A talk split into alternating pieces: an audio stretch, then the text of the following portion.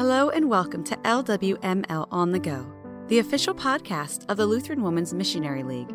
This is episode 38.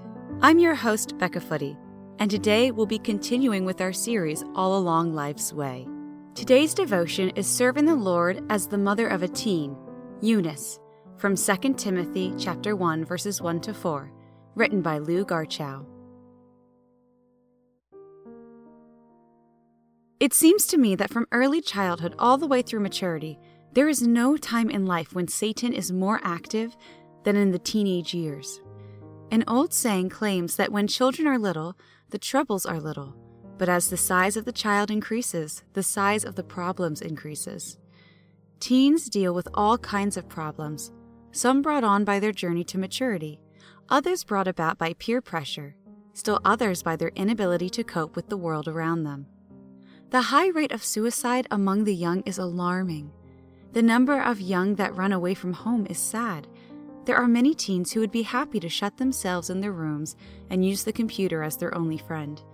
The life of a teen is hard, and so is the life of the parents who deal with them. Because of the high rate of divorce in America today, many single parents deal with the challenges their teenagers present and cannot rely on the reinforcement of the other making their work of parenting just that much harder. Eunice, the mother of Timothy, is a good example of a Christian mother of a teenager. The Bible does not tell us a lot about her, but enough to let us know where her priorities were. St. Paul wrote these words to Timothy I have been reminded of your sincere faith, which first lived in your grandmother Lois and in your mother Eunice, and, I am persuaded, now lives in you also.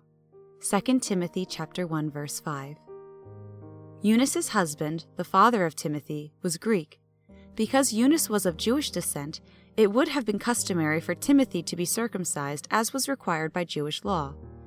We know that did not happen, however, since St. Paul states that he circumcised Timothy prior to taking him on his second missionary journey. Acts 16:3.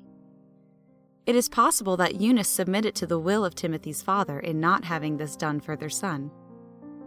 But that does not mean that she didn't instruct her son in the way of the Lord. Acts 16:2 tells us that the brothers at Lystra and Iconium spoke well of him. Timothy had a good reputation among the Christians in nearby towns and villages. Good reputations don't come from bad training. She undoubtedly taught Timothy the Ten Commandments and imparted to him the message of the Psalms as well as the wisdom literature of the Old Testament. But more than that, the account in Acts tells us that Eunice was a believer, which means that she knew Jesus as her Lord and Savior and taught her son the meaning of God's grace in Jesus Christ. Eunice also had a partner in relaying the message of Jesus to her son. In his opening sentences to Timothy, in his second letter, Paul mentioned Lois, Timothy's grandmother, and her great faith. In those days, intergenerational living was common. It is obvious that both women in the household lived their faith. How important that is! All the words in the world won't change what children, and most especially teens, see their parents and elders doing. Do they pray? Do they forgive? Do they study the Word? Are there home devotions?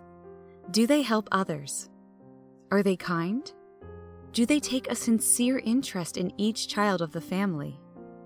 Are they responsible stewards? Does God come first? Do they contribute time, talent, and money to the work of the Lord? All these questions turn into actions to those closest to us. And, as the old saying goes, actions speak louder than words. The life of parents of a teen has never been easy. We must pray not only for them, but the teens as well. With so many worldly things for teenagers today, numerous choices are there. They can choose to go the way of the world, or, by the power of the Holy Spirit, choose to walk with the Lord. The parents have choices too.